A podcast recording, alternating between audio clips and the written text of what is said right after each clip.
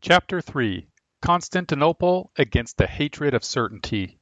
An interview with actor Robert Walker Jr. produced a very interesting comment.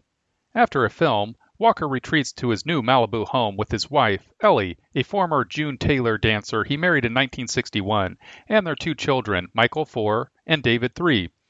We have a beachy home, Walker says. We're beach people, sun, sand, and scuba. But if this house ever takes us over, ties us down, well, we'll burn it down.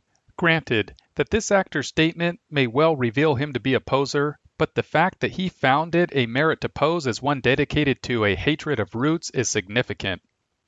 Everything associated with roots and certainty is today despised by the self styled new elite.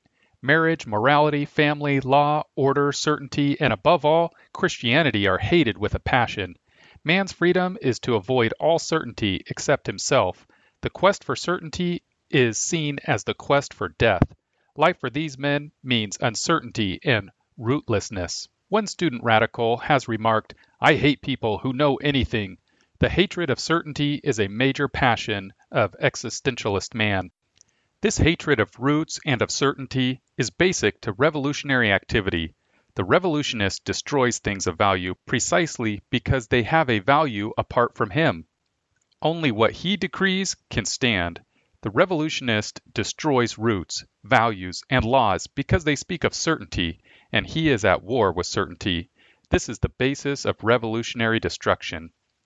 It seems senseless to those who fail to realize that destruction is basic to revolutionary faith.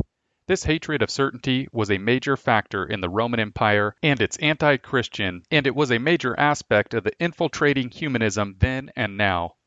The humanistic parties did everything possible to bring uncertainty to the faith, to render vague the doctrines of God the Father, God the Son, and God the Holy Ghost, to cloud with uncertainty the doctrines of creation, salvation, and judgment.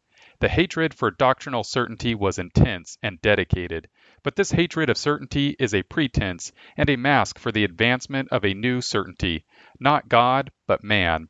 It is part of the quest for a humanistic certainty. A man thus who is ready to burn down a house if it ties him down says in effect that there can be no responsibility binding him except his desire to indulge himself. If his marriage or family ties him down, then he will also burn it down. His freedom is to be irresponsible to every God given responsibility as a way of asserting his independence and his own godhood. It was this hatred of biblical certainty that the early councils had to war against. The ecumenical councils of the early church were in their purpose and nature very different from the modern councils and ecumenical efforts of the church. First, the early councils had as their primary purpose the defense and establishment of truth, not unity.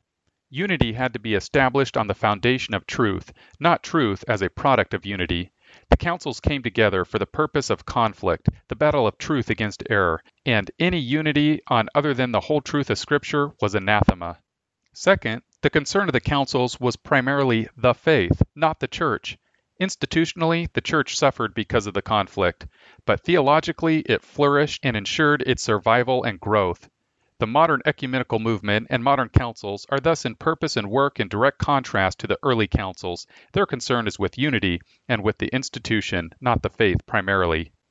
The early church came to Nicaea already battle scarred from the struggle with the enemies without and within, struggles with the empire and with the heretics. The fathers went to Nicaea with the marks of battle, arms made useless by the application of red hot irons to the nerves, crippled and maimed of body. Some had the right eye dug out, others had lost the right arm. The post Nicene battle was similar, but more subtle. Now the empire was an ostensible ally, but it was usually an ally of the heretics within the church against the Orthodox faith. Arianism was, according to Schaff, first deistic and rationalistic, whereas Athanasianism was theistic and supernaturalistic. Arianism proceeded from human reason, Athanasianism from divine revelation. Second, Arianism associated itself with the secular political power and the court party. It represented the imperiopapal principle, and it persecuted the church and denied to it an era of independence from the empire, whereas the Orthodox party was concerned with the integrity of the faith. The Second Ecumenical Council, the First Council of Constantinople, met in AD 381 to meet the continuing challenge of the humanists who were attempting to erode the certainties of the faith. The men who gathered had suffered severely at the hands of the apostate churchmen in league with the empire. The council's synodical letter of 382 cites these sufferings in brief. Our persecutions are but of yesterday. The sound of them still rings in the ears alike of those who suffered them and of those whose love made the sufferer's pain their own. It was but a day or two ago, so to speak, that some released from chains in foreign lands returned to their own churches through manifold afflictions. Of others who had died in exile, the relics were brought home. Others again, even after their return from exile, found the passion of the heretics still at the boiling heat, and slain by them with stones, as was the blessed Stephen, met with a sadder fate in their own than in a stranger's land. Others, worn away with various cruelties, still bear in their bodies the scars of their wounds and the marks of Christ. Who could tell the tale of fines, of disenfranchisements, of individual confiscations, of intrigues, of outrage, of prisons, in truth, all kinds of tribulation were wrought out beyond number in us, perhaps because we were paying the penalty of sins, perhaps because the merciful God was trying us by means of the multitude of our sufferings. For these all thanks to God, who by means of such afflictions trained his servants and, according to the multitude of his mercies, brought us again to refreshment. We indeed needed long leisure, time, and toil to restore the Church once more, that so, like physicians healing the body after long sickness and expelling its disease by gradual treatment, we might bring her back to her ancient health of true religion.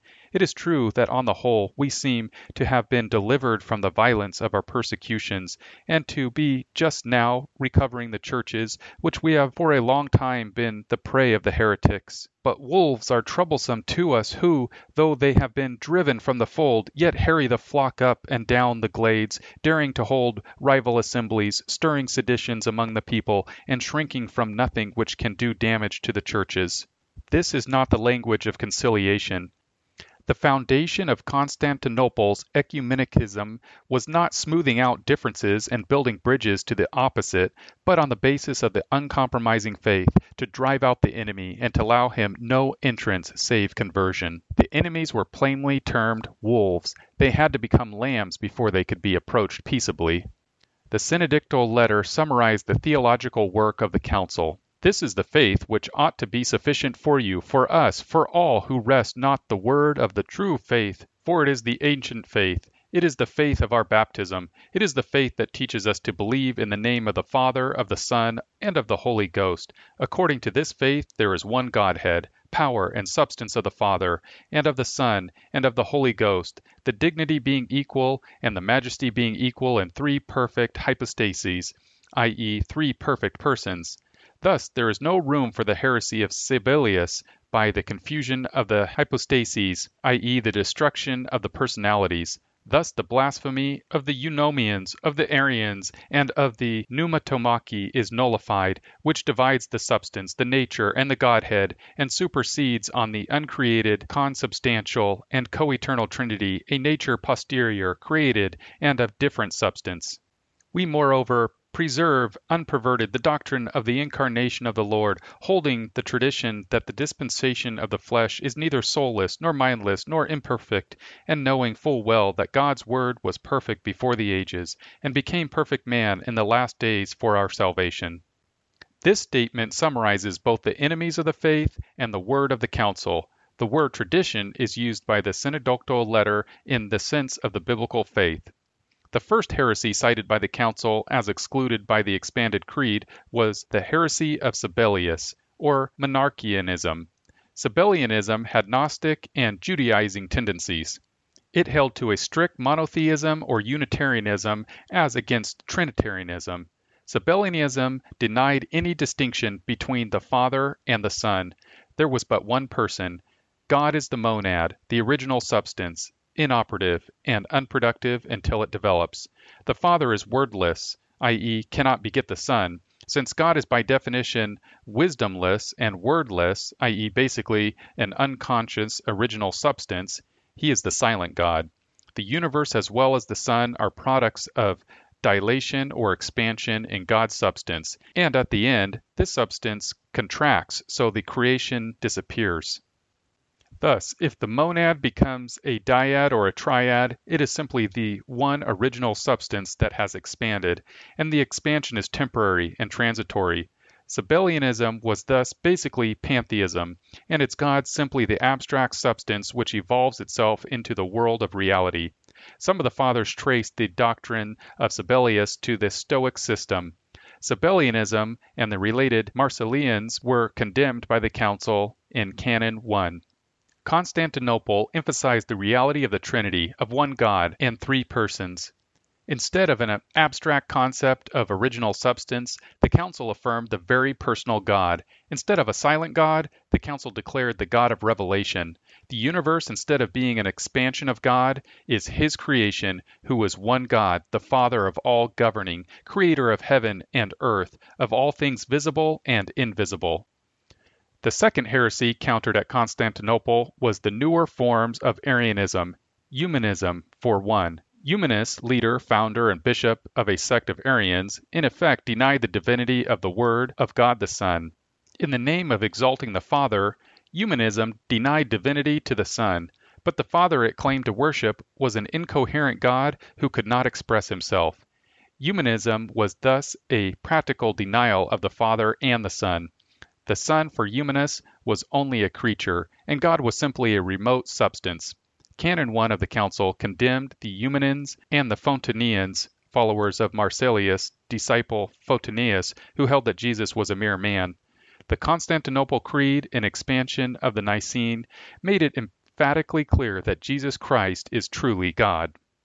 The third kind of heresy condemned was that of the Semi Arians, Macedonians, or Pneumatomachi. The pneumatomachi from "pneuma", spirit, and machomai, to speak evil against, were followers of Macedonius, bishop of Constantinople, who declared the Holy Ghost to be only a creature. With regard to the Son, the Semi-Arians and Macedonius avoided calling him either co-substantial with the Father or very God, and also avoided calling him a creature. The denial of the deity of the Holy Ghost was a denial of any immanence in God. Thus, even if the Macedonians had been orthodox in their doctrines of the Father and the Son, which they were not nor could be, for the doctrine of the Trinity is a unified whole, they still would have left God irrelevant because unrelated to the world. God would have been the wholly other who could not truly reveal himself to man or operate in the universe.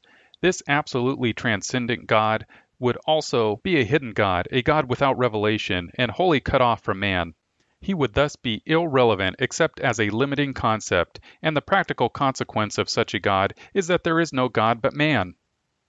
The Pneumatomachi held that not only was the Holy Ghost a creature, but he was also an emanation from Jesus Christ, himself a creature. It was a part of the Arian creed that the Holy Ghost was a created being. To render Christ and the Spirit emanations was to open the way to making man an emanation, since the uniqueness was denied in favor of an inherent process, emanation. The resemblance to Gnosticism was obvious. Athanasius, who named the Pneumatomachi, also called them Tropici because of their figurative interpretations of Scripture. Since God was for them, there was no word from God, and the Bible could thus contain only hints, figures suggestive of God, but never a true revelation. To Nicaea's I believe in the Holy Ghost, Constantinople added, the Lord and life giver, who proceeds from the Father, who is worshipped and glorified together with the Father and the Son, who spoke through the prophets. The Holy Ghost is thus clearly God, the third person of the Trinity. Fourth, Constantinople condemned in Canon 1 and its creed the Apollinarians. The Apollinarians had, in attempting to expound Nicene doctrine, emphasized Christ's deity but partially denied his true humanity. Apollinarius was thus more than halfway into Arianism, because his position was in fact a denial of the Incarnation. Moreover, Apollinarius believed that a complete human nature in Christ would have implied sinfulness, which was in essence the pagan belief that creatureliness or finitude is sin, whereas the biblical faith sees man as a creature originally created wholly good.